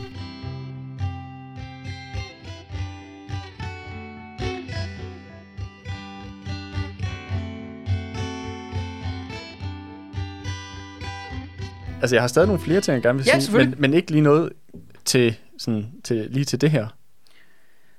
Jamen, nå, men så, vil jeg, så, nå, men så vil jeg gerne lige fortsætte lidt så. Så gør det. ja, ja. Øhm, og det er mest fordi, at, at vi har jo talt om det før, men det er jo det der med, at hvad er øh, Frederik... Altså nu er Frederik var ikke en, du havde hørt om, før vi sådan startede, vel? Ikke rigtigt. Nej, nej.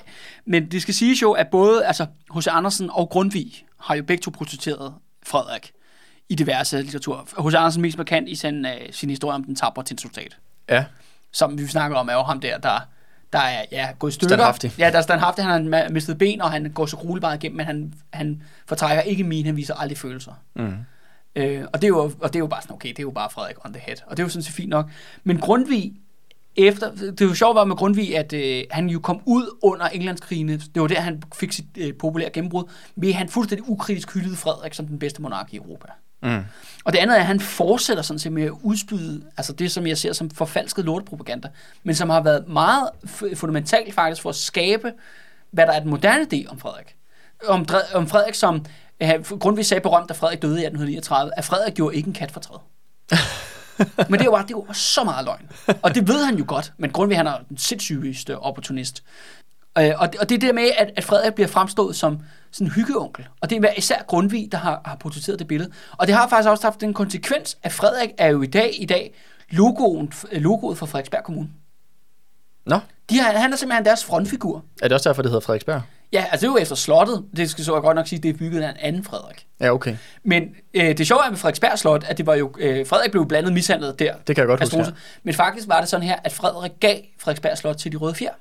Ja, Det er derfor, der er officerskole den dag i dag på Frederiksberg Slot. Nå, det er fordi, okay. det var der, at de, de røde fjer skulle hænge ud jo. ja okay. Altså ja. fordi, at de kunne ikke alle sammen være på Amalienborg, så til sidst, ah, ved du hvad, I får bare det andet slot. Ja. Og det er derfor, der er officer, officerskole den dag i dag, det er på grund af de røde fjer. Ah, okay. Men det er bare sådan en lille, Sjovt. en lille ting. Frederiksberg har også en, en, en statue af Frederik den 6. i, øh, hvad hedder Frederiksberg Have. Okay. Og det, og det har de blandt andet, fordi at øh, udover det er jo så lige der, han blev mishandlet som barn lige ved siden af, det portrætterer statuen ikke. Den portrætterer til... det, det gør det dog ikke. en, en ting, som er det med, at Frederik kan gå give ud med sin familie blandt offentlige, altså blandt folk, blandet øh, ja, dronningen, sin kusine og deres to døtre, og så også Rikke der, Ja. og de børn. Og det han blandt andet gjorde, når han var i Frederiksberg Have, det var, at han tog admiralsuniform på, for første og eneste gang, og så sejlede de rundt i kanalerne derinde, med, med, sejler rundt med sin familie i kanaler, de der små både, iført øh, admiralsuniform. Okay, så lavede sådan en skuespil. Ja, ja, ja, og det var bare, jeg har da bare sådan på en eller anden måde, mærkelig måde, at det er jo en super kæmpe hån, at det der med, at man har mistet flåden, ikke? Ja. Og så det, det er der, han tager admiralsuniformen på. Det er, når han er ude at sejle sådan hyggesejlads ja. med, med, hvad hedder det, inde i kanalen Frederiksberg. Og på et tidspunkt, der er også en historie om, at der er nogen, der ser ham sejle rundt med sin familie, og folk synes, ej, det er så hyggeligt med, med Frederik, der sejler rundt der. At på tidspunkt, så crasher han selvfølgelig også båden. Mm-hmm. Og så er der folk, der er sådan, ja, folk, åh, kæft, det er fandme også typisk ham, ikke? Men det går du Ikke engang den båd kunne du holde... Ja, ikke engang det både kunne han, kunne holde hus. Kunne, kunne han styre. Det er også en anden ting, som jeg synes, der virkelig er på mange måder grotesk. Det bliver nævnt i samtlige Danmarks historiske bøger. Det er, at da Frederik kommer tilbage fra Wienerkongressen i 1815, så kommer han selvfølgelig møde tilbage til sin familie, og der bliver faktisk hyldet af Københavns borgere, da han kommer ind i byen. Mm-hmm. Og, det er jo sådan, og så siger folk, at det er fordi, at han blev set som den her hyggefar. Den her hyggeonkel, altså hyggen, konsensusen, ikke? Det er der, det er derfor, det bliver skabt omkring Frederiks person. Øh, og det er jo egentlig, danskerne elskede ham stadigvæk, på trods af, at han har smidt Norge væk, ikke? Jeg ser det jo mere som et, et, et hvad hedder det, en jubel over, at man overlevede som stat. Ja, At han har trods alt ikke fucket det op, at man kan ligesom komme tilbage på Wienerkongressen, og Danmark stadigvæk eksisterede trods alt. Mm. At det ikke var fuldstændig gone med svenskerne, og det var det, man troede, der ville ske jo. ja. Og det andet er så også, at hvordan kan det være, at samtlige historikere siden fucking 1815 kun snakker om den her ene gadebegivenhed? De nævner det ikke. Der er heller ikke nogen, der nævner Frederiks begravelse i 1839, hvor hans begravelse bliver stormet af en raste pøbel, der prøver at sætte ild til hans kiste. Eller nogle af alle de bataljer, vi har talt om i 1790'erne. Mm. Det er skrællet væk. Nej, det ser man ikke som udtryk for folkestemningen. Men den her jubelscene i 1815, det er nærmest øh, blankochecken til, at... Øh, Man at kan vi male et helt billede. Ja. ja. Så man tager én begivenhed og puster den op Mm. og gør den og propper den ind i alle Danmarks historiske tekstbøger om det her, om Ja. den her periode. Og jeg ser det som jo fuldstændig grotesk. Ja. det virker jo lidt uærligt. Det, var, det vil jeg give dig. Det, er, at man skal på, det er selektivt. Ja, det må man da sige. Ja. På trods af, at han er urkatastrofen. Ja.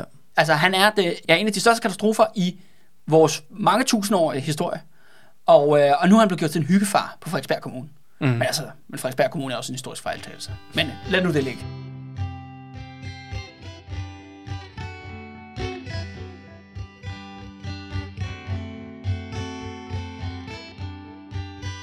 Er du øh, færdig med den Ja. her point? Fordi så Ja. vil, jeg lige, så vil jeg lige komme til noget andet. Jeg kom lige til at tænke over det, da du nævnte det der med, at han sejlede rundt i Frederiksberg Kommune i den der lille båd der. Noget, som vi også har været igennem i det her afsnit, det er jo, at Danmark har været gået fra at være en stor øh, søfartsnation, Ja, altså med både handelsflåden, men også øh, det militærflåde her. militærflåde. Ja, at det er jo ikke, det er jo ikke en ubetydelig spiller i forhold, hvis man ligesom så på den mar- maritime sfære af samfundet. Og hvor at hele det fundament, det forsvinder jo på baggrund af Englandskrigene, altså at øh, floden, der bliver taget, eller øh, rent, eller hvad man kalder det. Og så har du jo sådan set en lang periode, af mit indtryk, hvor Danmark er sådan ubetydelig på mange måder i sådan øh, søfarts. Men så har vi jo det der comeback, Mm. som vi også har dækket i, i rivalerne jo, Ja. hvor Danmark jo sådan genopstår. Godt nok ikke som en militær øh, magt Nej, det kommer til, til søs, sådan rigtig tilbage. Nej. men til, som en, en stor handelsnation igen. Øh, så du sådan set har en eller anden form for sådan renaissance, men på et helt nyt grundlag senere hen, at, øh, at, at, at på den måde så kommer øh, at de her, de her begivenheder, vi har været igennem, er ligesom med til at, at ødelægge det renommé, eller den, øh, det, det, som Danmark havde at gøre med i, til søs, men at de senere hen ligesom øh, kommer tilbage, opstår og genopstår på et nyt grundlag, i en ny æra, øh, men selvfølgelig på et, øh, også i et andet kontekst, og det er ikke et imperies handelsflåde længere, nu er det bare ja. ja. Danmark som den her mellemmand, der flytter varer rundt fra, øh, fra ja, A til B. ja, ja, ja, ja. Øhm, at den dag i dag er Danmark jo stadig i kraft af især Mærsk, og andre rædderier jo stadig en stor øh, søfartsnation. Ja. Det var bare en lille sådan, sammenligning også i forhold til, ja, ja, til nu og ja, da. ja. Anbefaling til, at man skal lytte til vores rivalerne. ja, selvfølgelig.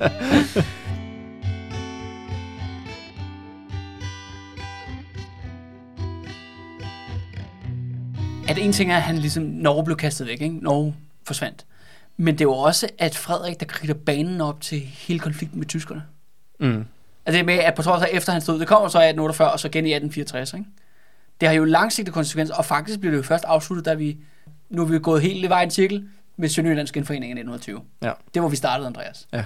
Det er på sin vis først der, at Frederiks, kan man sige, historie i det, i hvert fald i det sønderjyske, i det i Slesvig-Holstenske, bliver afsluttet. Mm. Og vi ligesom finder en grænsedragning. Ja, ja, en ny grænse, der bliver lagt der i 1920, og ligesom, nu får det ligesom sin afslutning. Det er bare for at sige, det er rigtig interessant, at det er jo Frederik, der starter den her historie Ja. i 1806 med den her danskificeringsproces i Holsten. Ja. Han skaber jo virkelig ringe i vandet. Ja. Og en anden ting, som også jeg har bidt mærke i, som jeg synes også på mange måder er totalt katastrofalt, det er jo, at i senere hen i 1800-tallet, nu har jeg jo tidligere snakket rigtig meget om Estrup, jeg har jo en forkærlighed for slutningen af 1800-tallet. Øh, Og der er der jo en konge, det er jo som Margrethes tiboldfar, ham der hedder Christian 9. Hvem tror du, hans store forbillede og held er som konge? Kunne det være Frederik? Det er selvfølgelig Frederik. Så der er også en direkte parallel mellem, at Christian 9. der ønsker netop knægte ytringsfriheden, knægte demokratiet, gøre alle de her ting, slå tilbage mod de folkelige bevægelser og sådan nogle ting. Hvem er hans store held, han kender fra sin ungdom? Det er selvfølgelig Frederik den 6. Mm-hmm. Så der er også sådan en indtil, altså på trods af, at de så overhovedet ikke er i familie. Der er ikke, men han står, Frederik den 6. står også som den der, som den rigtige konge, ikke? Der er, nogle, der er sådan nogle falske konger, som er de der, stalmesteren, mm. Christian 8, han er en falsk konge, ikke? Og så er der også stalmesterens søn, eller hvad, undskyld, Christian 8. søn, Frederik den 7. som jo så også kommer ud af Stalmesterdynastiet. Ikke? Stalmesterdynastiet har to, har to konger i kongerækken. Øhm, og så ligesom, okay, så kommer Christian 9., men hans forbillede er Frederik den 6., og så er vi ligesom, nu er vi tilbage til basic. Mm. Nu er vi tilbage til der, hvor det, der egentlig skal være den danske kongemagt. Ja, Og det er jo det der fuldstændig forstokkede reaktionære. Regime. Ja, og hvor nærmest, og det er jo, tror jeg ikke, og det er jo grinerne er jo det, jeg tror ikke, det er Mette Frederiksen, jeg tror ikke, Mette Frederiksen er, er inspireret af Frederik Schell. Hun kommer bare til helt ubevidst at kopiere ham. Ligesom den satiretegning, du så der. Ja, ja, ja, lige præcis. Ja. Jeg vidste ikke, at, øh, at, der, at han ligesom er blevet et, et eller andet form for ikon, eller noget, man har set op til, eller set, set tilbage til, blandt nogle ja, royale ja, senere ja, i jeg, ved, jeg ved godt, at han ikke har den store betydning for folk i dag, og sådan Nej, nej. men han er blevet ligesom stået øh, af et par gange, og ligesom blevet Ja. ja. brugt til forskellige formål. Men det er også det der med hans person og hans familieliv, som jeg så har beskrevet i forhold, i relation til Rikke Melskerinde, som er jo super fucked up, hans familieliv. Ikke? Mm. Det andet er jo så med kusinen med alle de døde børn. Ikke? Det er også så super fucked up. Det er hans rigtige ægteskab, og så er der hans andet ægteskab, hvor han holder sin kone og sine børn fanget i et hus Mm. nede på Amalgade. Og han bliver fremstillet som hyggefaren og konsensushistoriens begyndelse, fordi det er ham, der givet landbrugsreformerne. Mm. Men det er jo ikke noget, Frederik har besluttet, at det skal være sådan. Det er jo noget, øh, historikere i starten af 1900-tallet har besluttet, at det skal være sådan. Ja. Eller det er deres udlægning, det er deres Det er, lidt sådan, de, såkaldte det, det, er sådan, det er tolkning sådan, de maler det. Det er sådan, de maler det. Ja. Og jeg synes bare, det er rigtig interessant, at, at Frederik skulle hende op Ja, det er som, ironisk. Som den store hyggefar Ja, hvordan, i, øh, i hvordan, hvordan, Danmarkshistorien. tror du, han ville have, hvad tror du, han ville synes om det? Jeg tror, at han ikke ville bruge sig om det. Nej. Hvis der var en ting, han gik op i, hvis der var en ting, han gik op i, så var det jo det militære. Ja, Altså, jeg tror da 100%, hvis der er noget, han vil huskes for, så er der stået slag på røden måske. Eller sådan noget, ikke? ja. Der er ligesom stået op mod supermagten England, og, og så havde vi kn- knald og brag, ikke? Og, Ja, ja, og, så slap man egentlig, og så slap man egentlig fra det. Ja, det tror jeg, du ret af. Ja, jeg tror ikke, han havde, han havde brugt om at være vist som sådan en hyggeonkel. Nej, det er nej, tværtimod. De vandærer faktisk hans, hans, hans minde på den måde, og hans legacy. ja. ja, Frederiksberg på kommunen kan godt hive de der statuer ned. ja Frederik ville ikke kunne lide dem.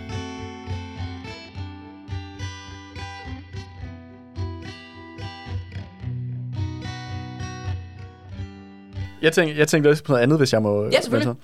Adelens undertrykkelse og ydmygelse af bønderne. Fordi det var også, vi havde faktisk det der afsnit, jeg kan ikke huske, om det hed Træhesten, eller hvad det Jo, var. jo, jo. jo. Som der også handler omkring det her, hvordan det store flertal af befolkningen i Danmark, at det er jo ikke kun ude i kolonierne, at, At de har det dårligt. at de har det dårligt. det er også langt det største flertal af befolkningen i, i Danmark faktisk også jo, som jo er øh, fuldstændig forhuglet, og de her kummermennesker, som vi, har, Ja. som vi har snakket om. Ja, hvor jeg fandt jo sådan nogle af i dag mit eget stamtræ jo.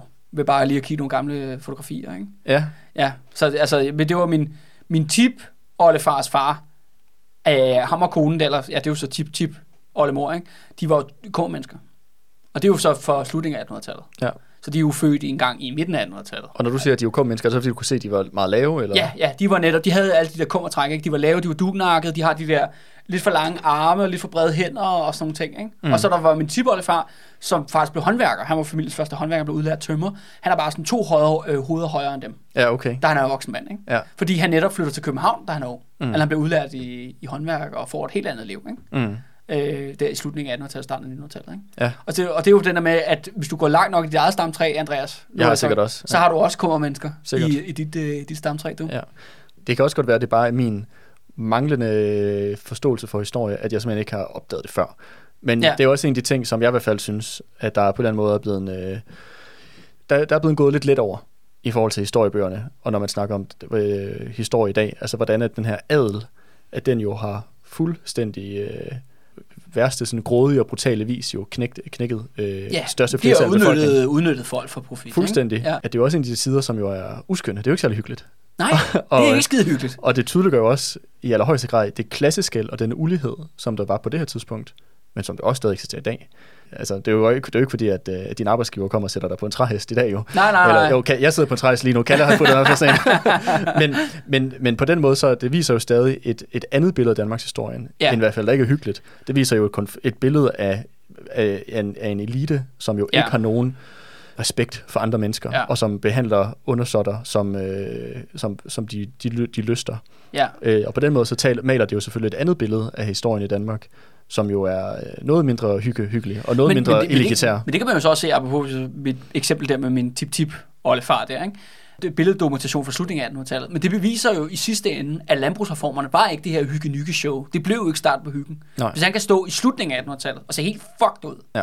På den måde kan man sige, at hans liv har jo måske mindet rigtig meget om de bønders liv, der var i slutningen af 1700-tallet. Ja. At der faktisk ikke er sket så meget igen. Selvfølgelig er fotografiapparater selvfølgelig blevet opfundet i mellemtiden. Ja, ja. Men, men i deres sociale forhold, ham som husmand ved, øh, ved Jersi i Køge, ikke? Ved, mm. tæt på Køge, at, han og, kan se sig fucked ud, at, at, og det er et produkt ikke af, det er bare et produkt af det liv, han har levet. Mm. I de omstændigheder, han har Ja, levet. de økonomiske forhold. Ja, ja, økonomiske forhold, der ja. Ja. har sat sit, sit præg på, ja, på, ja, hans På krop, hans ikke? udvikling. Ja, ja, ja. ja. Helt fysisk, ikke? Altså, Ja, ja. fuldstændig. Så på den måde synes jeg også, at på den måde, så, når du har lavet det her hygge billede af Danmark, så har du jo også på en eller anden måde, øh, du har jo fjernet de her nuancer også. Altså Ja, ja. fjernet den her øh, brutalit, elitens brutalitet, fjernet øh, uligheden, fjernet den her øh, kummer til, til forhold, som største del af befolkningen i lang, lang tid har levet under jo. At det, det synes jeg også bare er ret markant, at den historie ligesom er blevet, øh, hvad skal man sige, pakket væk Ja. til fordel for, som, som jeg kan høre, du nævner der med, at man så hylder landbrugsreformerne, som om det Ja. havde været en eller anden form for løsning. Men det er jo også hele, altså det, konsensushistoriens hovedpræmis er jo netop, at vi, det fungerer jo sådan, at det er med til ligesom at tale vores egen tid op, det nuværende system, hvordan det foregår lige nu, Mm. og siger, hold kæft, hvor er vi glade, hvor er vi taknemmelige, og hele vores historieskrivning bliver handler om, hvordan nåede vi til det her punkt, som hedder lige nu. Og hold kæft, hvor skal vi være glade og være taknemmelige. Mm. Og det starter jo som landbrugsreformerne, Ja. kan man sige. Det var jo så ikke det Frederik, eller adlen for den sags skyld, Christian Revenlov, eller hvad det nu alle sammen hedder, satsede på, at det var det, der skulle ske. Det var ikke, fordi de ønskede at skabe en eller anden socialdemokratisk velfærdsstat. Nej, Det var ikke det, der er deres ambition, men det er det, de er blevet gjort som... aftager for... ja, ja, de er blevet taget... Ja, en eller anden sted, at deres egen legacy jo også blevet taget som gisler i den her. Ja. så man forstår dem jo heller ikke på deres egen præmisser, på deres egen tid. Og som vi lige snakker om Frederik. Frederik vil ikke hygges som, huske som en eller anden hyggefar. Nej. Højst sandsynligt som... Øh, som var, var god ved bønderne, eller whatever. Ej, det, må, måske, det vil man måske godt huskes for. Men jeg tror hellere, at vil huskes som en stor, stor kriger og militærmand. Ikke? Ja, ja, det tror jeg helt sikkert også.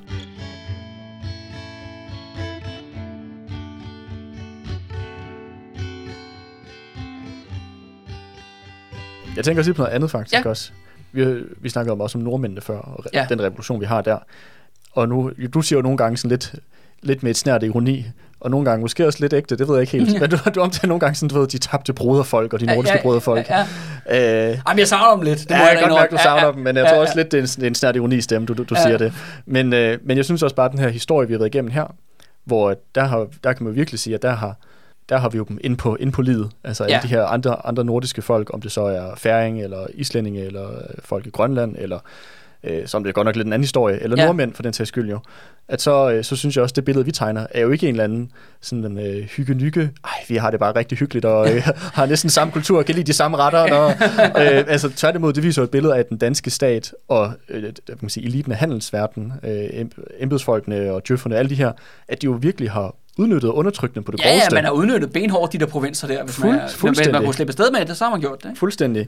At det maler jo ligesom i hvert fald også et billede af, af, af Danmarks forhold, historiske forhold til de andre skandinaviske folk, som noget mindre skønt, Ja. ja. end, end man ellers nogle gange maler det. Og så vil jeg sige, at, at, øh, at det jo ikke kun, kan man sige, i Norges tilfælde kan man sige, der er det jo it's in the past, Ja, bogstaveligt talt. ja det er afs- ja, afsluttet. Ikke? det er det ja. jo. Men hvis man, og Islands, de fik også selvstændighed der omkring lige inden var det ikke? Ja, en- en- 1944, ja, hvis det er der, officielt. ja, lige præcis. Jo. Men Færøerne og Grønland er jo stadig underlagt Danmark i dag, Ja, som kolonier jo. ja. Øh, I hvert fald især i Grønlands tilfælde. Øh, så på den måde kan man sige, at det her det er jo stadig uafsluttet. Mm. Det her forhold mellem Danmarks udnyttelse, jeg vil, jeg vil kalde det udnyttelse, af de her andre, øh, andre folkeslag, øh, med Færøerne og Grønland jo især. Ja, ja. Men det er også derfor, jeg, jeg, Og, jeg, og de her, jeg sige, de her afsnit, vi lavede omkring Færøerne, synes jeg faktisk var rigtig interessant, fordi at på trods af, at Færøerne og Grønland jo er stadig underlagt Danmark i dag, og, og underlagt den danske stat. Jeg så på et tidspunkt der dokumentar i sådan seks afsnit af en times varighed hver, omkring øh, rigsfællesskabets historie eller sådan noget. ja, Det var fucking kedeligt. ja. Og det var, Hvor var Paul henne? der var ingen Paul. Der var, der var ingen Paul. og jeg vil sige, at, at det afsnit, vi har lavet her, det er, jo, det er jo det, som der viser noget omkring karakteren også af rigsfællesskabet. At det er jo det, det er bygget på. Ja, Det er jo bygget på den her undertrykkelse og udnyttelse, økonomisk udny- udnyttelse af de her folk, og den her også, som vi snakkede om med det færøske sprog, der bliver gjort ulovligt, den her kulturelle også undertrykkelse af de her, Ja. ja. af de her folk. Øh, det er jo det, som rigsfællesskabet i dag stadig er baseret på. mm. Også når at, for eksempel, at Danmark har eneret til at bestemme øh, udenrigspolitikken, øh, hvad kan man sige, finansiel politik eller andet i de her øh, territorier. Så det er, det er også bare, det trækker tråd op til i dag også. Men det er også det der med, at du kommer ind på noget rigtig interessant der, Andreas. Ikke? Og man kan sige, at nordmændene er måske lidt mere, okay, det er sådan et afslut forløb. Nordmændene fortæller måske andre historier i dag, altså 1814. Stadig den historie, der bliver fortalt igen og igen. Men der er det jo svensken, der er den store fjende, mm. og ikke dansken, øh, trods alt. Men stadigvæk, og jeg vil sige, dag, dag selv, på, eller selv i Island i dag jo, altså der er jo også stadigvæk, kan man sige, måske lidt en snært af bitterhed i hvert fald, når man læser nogle af deres historiebøger i hvert fald. Mm. På trods af, at det jo altså, hvad adskillelsen er, har, nu trods alt næsten snart er, hvad? Ja, det er over 80 år, ikke? Ja. Øhm, og så sagt, så er der det relevante med Grønland og, og Færøerne som stadigvæk er evigt aktuelt. Men det er også derfor at forstå, at vores konsensushistorien her i Danmark, det gør os alle sammen en kæmpe bjørntjeneste. Ved at vi, vi opdrager vores ungdom, vores massemedier, genproducerer det her hygge historiefortælling. Og når man så rejser ud og møder folk fra Grønland, eller folk fra Færøerne, og så videre, så videre, folk fra Island, og så fremdeles. Og så opdager man lige pludselig, at de har et helt andet billede af, hvad Danmark er, og danskerne er. Mm. Og så det der så ofte er, at danskerne aner ikke, hvad de taler om. De forstår det, og de forstår det heller ikke. Fordi den her hygge, hyggebrun sovs ting i hele ansigtet, den er nærmest indlejret, så man er svært ved at forstå, at der er de her begivenheder faktisk fandt sted, at overgrebene fandt faktisk sted i fortiden. Og det er jo selvfølgelig historien. Eller, eller, den, eller, den, eller ikke så sen nutid. Eller, ja, ja, altså, ja, ja, ja, tænk på spiralkampagnen. Ja, ja, fra 70'erne. Ja, Ja, ja, rigtig godt eksempel. Ikke? Eller, ja, eller, eller det fortsætter også på sin vis i nogle andre former. Ikke? Det gør, at, øh, at, at folk, når, folk de tror jo, at danskerne er uvidende idioter. Mm. Og det er de faktisk også. Det er i hvert fald det, som, som den opdragelse, vi ja. får, og uddannelse, det gør os til. Ja, ja, ja. Jamen forstår du, mener? Hvis vi starter med grundfortællingen. Ja. Hvis du har gjort Frederik til den ultimative hyggeonkel i Danmarks historien. Og det er der, vi starter. Ja. Hvor, og, og skal du huske på, at... øh, Og landbrugsreformerne til eksemplet på øh, den sociale Ja, og, og, og, opstigning. og, og seksualforbryderen øh, øh, Torvald Stavning bliver gjort til vores øh, store øh, politiske ideal, ikke? ja. Øh, når du kommer længere op i historien. Ja. Er i gang med at opbygge en øh, sådan en øh, virkelig hyggelig fantasi, ikke? Ja. Altså at skrive et eget narrativ. Og derfor synes det er interessant at beskæftige sig med de andre nordiske lande, al- altså vores tætteste naboer.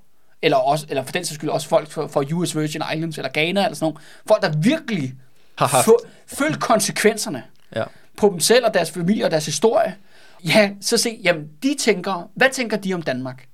Og Danmark i deres egen historie. De tænker selvfølgelig på en helt anderledes måde, Mm. end den grundfortælling, der bliver bare kørt igen og igen og igen her, herhjemme. Ikke? Ja. Og det synes jeg i hvert fald med den der afsnit, vi lavede om færgerne på Nolsø, var i hvert fald med til at give en noget mere nuanceret billede til en del af rigsfællesskabet. Jeg vil sige, der er fuldstændig mangler. Ja, Altså, Ja. det her, det burde jo være basal. Altså, hvis, hvis ham her på Nolsø er den her founding father-agtige skikkelse, en eller anden, der bliver hyldet i Færøerne i dag, som jeg, kan, som jeg kan forstå på det, ja, på et eller andet tidspunkt i en skolevæsen burde beskæftige sig med øh, ham og hans historie, og den rolle, som Danmark havde spillet i den her periode, i hvert fald med Færøerne. Men det virker også som om, at det, jeg har i hvert fald aldrig nogensinde stødt nej, på nej. det. Altså, Men jeg kan da love dig for, at landbrugsreformerne og Frederik er nævnt som hyggeonkel i Frederiksberg Have. ja. Det står i langt de fleste af de der danske øh, skolebogs øh, historiebøger. Ja.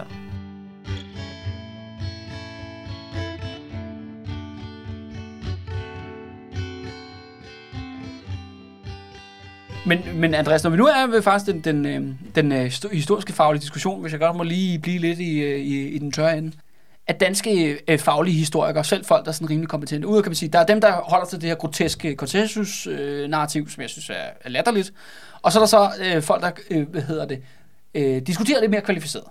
Lad mig sige sådan. Men en anden ting, som går igen i den, i hvert fald den historiske faglige diskussion omkring Frederik og den her tid omkring ja, Norges afståelse i 1814, det er det med, at de blev ved med at lave undskyldninger for Frederik. Altså for hans person og for hans system.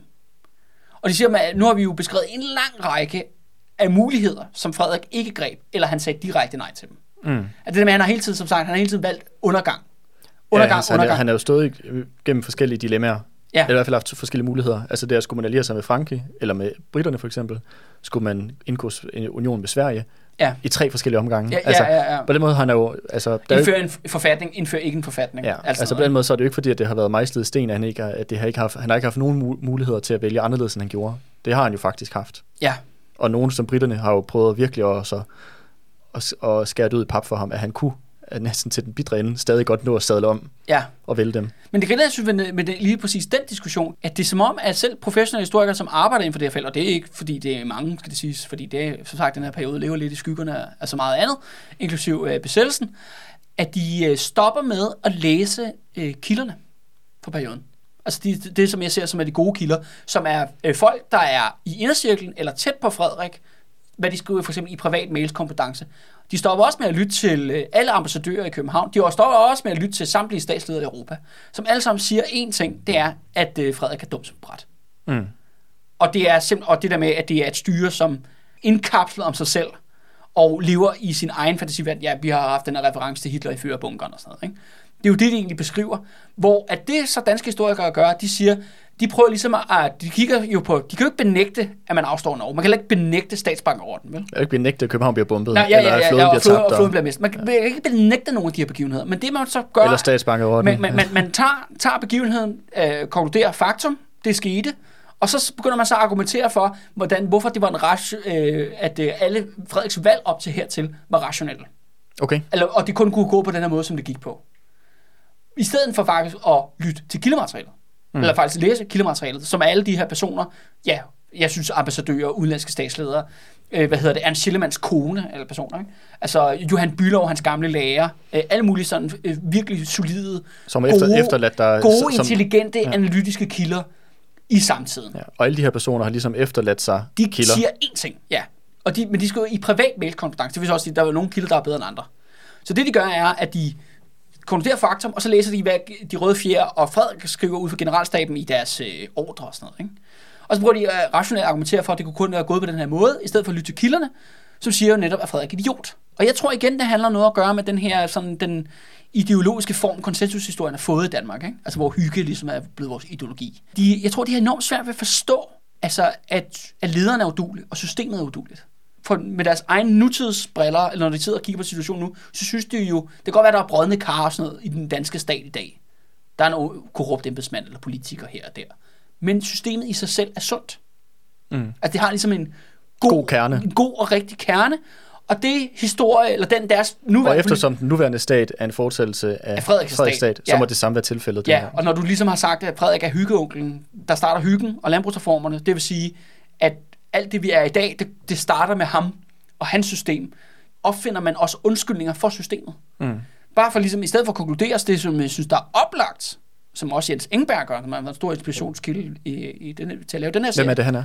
Han, han, er en, øh, han er pensioneret nu, men han er en gammel historiker fra Aarhus Universitet, Okay. som er begyndt at skrive om Frederik i starten af 70'erne. Ja. Men har også skrevet en stor biografi, der hedder Den standhaftige tinsoldat Ja, okay. fra 2016, som er virkelig en befalingsværdig, Ja. øh, som i høj grad den her serie bygger på. Konklusionen er måske bare, at, at de er alle sammen dumme som bræt. Og systemet er ikke godt og rationelt. Det fungerer netop mod hensigten.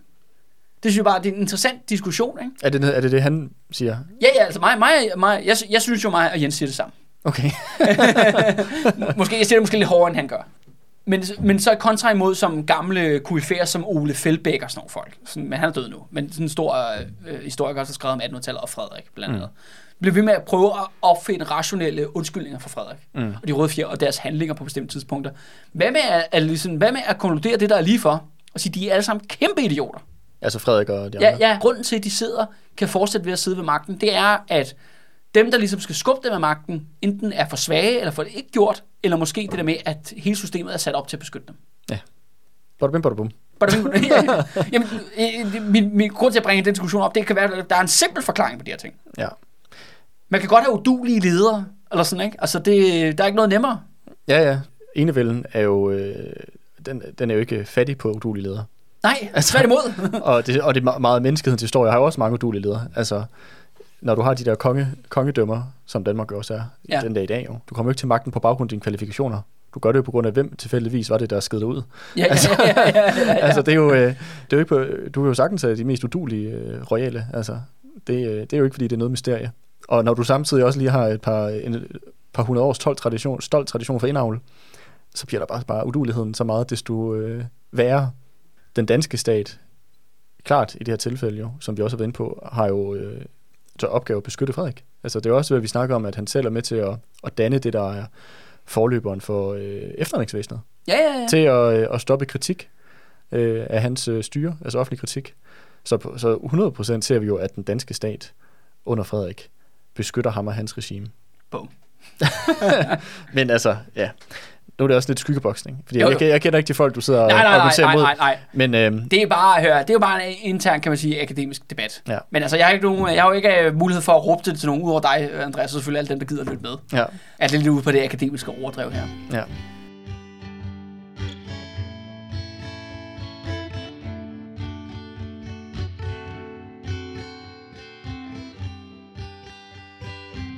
Men øh, har du mere, Andreas? Nej. Du mere, du vil sige? Jeg tror Flere faktisk, pointer? jeg, jeg tror faktisk, øh, jeg har fyret de fleste af, jeg havde skrevet ned. Men ja. Jeg skal nok se til, at jeg kommer på nogle flere. Det er godt. Men har du, har du mere, du vil være sige? Jamen altså for det første, det det der med, at det jo, det fortsætter bare, ikke? En god detalje i forhold til øh, Frederik den 6. begravelse, det er 1839, hvor det går galt jo, hvor at, øh, der er de rådne lig, hans lig, det rådner jo. Det ligger, han ligger og lugter ind på Amalienborg, og så fører de ud gennem byen, og så bliver de omringet af den her ophidsede menneskemængde, der prøver at sætte ild til kisten, inden de kommer ud til Roskilde Domkirke. Det er jo også, at hvem går rundt om kirken, eller undskyld, hvem går rundt om kisten på vejen ud af København? Jamen det gør jo Frans Bylov og de røde fjer jo. Mm.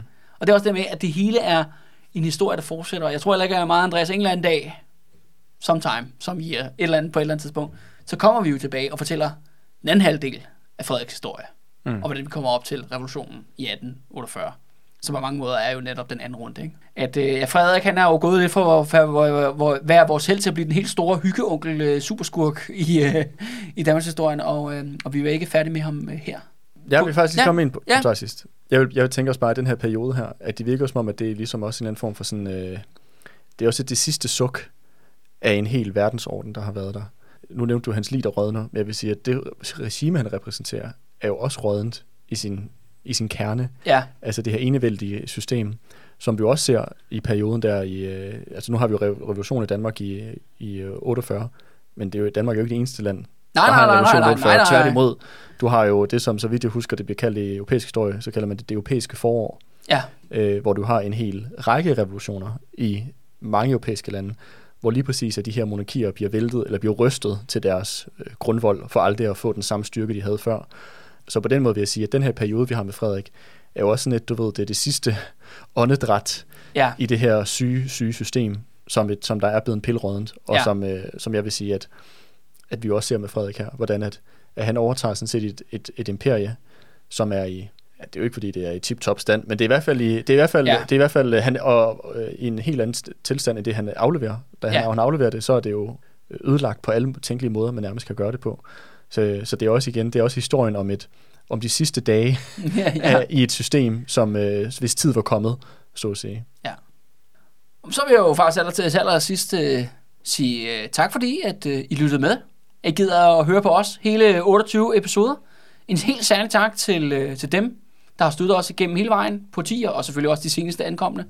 Fordi man skal huske på, at altså, de røde fjer, det er ikke gratis at lave det her, og hvis man vil sikre sig, at vi kan fortsætte med at lave det her, og lave andre store serier en gang ude i fremtiden, så synes jeg, man skal gå ind og sign op og støtte, give os, give os en mønt inde på, inde på tier, så vi kan fortsætte det her. Og som sagt jo, så er det jo ikke lige frem andre steder, man kan få øh, mine raseriudbrud for, for 10 kroner per episode, eller hvad det nu bliver. Og, det er jo, ikke- og jeg vil sige, at nu, nu kommer du til at sige, at man kan få lange serier. Vi, laver også, vi kan også lave nogle korte Vi serier. kan også noget, vi kan også lave noget kort nu. Det kan godt være, at vi skal have en, øh, at de næste serier ikke behøver at blive 28 afsnit. Ja, Men, øh, men ja, jeg synes i hvert fald, det har været en fornøjelse at gå igennem den, Ja. her, den her serie her, og den her periode i Danmarks historie. Og som du også selv sagde, altså, det, er jo ikke, det er jo ikke noget, vi kan gøre, medmindre at, at øh, den støtte, vi får fra jer, ja, for, for tier især, men sådan set alle, der også bare lytter med, og er med til at fortælle det til, ja, deres venner. anbefale det, og til venner Ja. bekendte, og hvad det måtte være. Ja, Og, øh, og ja, hvis man vil have mere af det, vi laver, så øh, overvej det om ikke at komme ind og, og smide en mønt. ja, smid noget til, øh, hvad hedder det, den øh, kontroversielle konflikt, konflikt Danmarks historie. Lige, lige præcis. Ja. Og så til aller, aller, aller sidst, Andreas, der har jeg selvfølgelig en overraskelse. For vi skal selvfølgelig gå ud med en overraskelse. Og det er jo, at i kort efter, det hele er brudt sammen der i 1815, i 1819, der er der en fyr, der hedder Adam Øslager. Han skriver en sang. Den kender du godt, Andreas, og alle lytterne kender den. Det er det, der er et yndigt land. Mm-hmm. Men nu har vi jo været igennem 28 episoder, en lang, lang historie om det her kollaps indefra. Og det er jo i den her kontekst, der er et yndigt land beskrevet, som i, Hvornår du siger, den bliver skrevet? i 1819. Okay, ja. Så kort efterfølgende. Ligesom at danskerne ikke rigtig, eller den brede offentlighed, eller mange i hvert fald, langt de fleste, ikke kender den rigtige sådan Danmarks historie, så kender de jo netop heller ikke konteksten for deres egen nationalsang, eller hvad det egentlig er.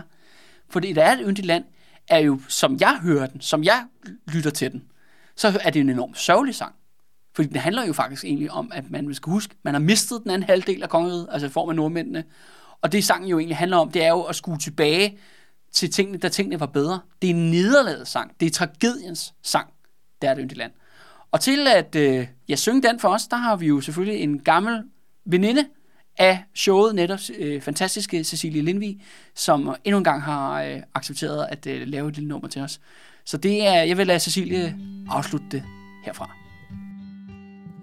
Der er et yndigt land. Det står med brede bøge Nær salten Østerstrand Nær salten Østerstrand Det bugter sig i bakkedal. Det hedder gamle Danmark og det er fra Jasal, og det er fra Jasal. Der sad i fordumstid De harnisklædte kæmper Udvilede fra strid Udvilede fra strid. Så drog de frem til fjenders smil Nu hvile deres bene Bag højens bagtasten Bag højens bagtasten Det land endnu er skønt De blåser søen bælter. Og løvet står så grønt, og løvet står så grønt. Og ædle kvinder skønne mør, og mænd og raske svende, bebo de danskes øer, beboet i danskes øer. Hildret og fædreland. Hild hver en danneborger, som virker hvad han kan, som virker hvad han kan. Hvor gamle Danmark skal bestå, så længe bøgen spejler sin top i bølgen blå Sin top i bølgen blå. Hvor gamle Danmark skal bestå Så længe bøgen spejler sin top i bølgen blå, sin top i bølgen blå.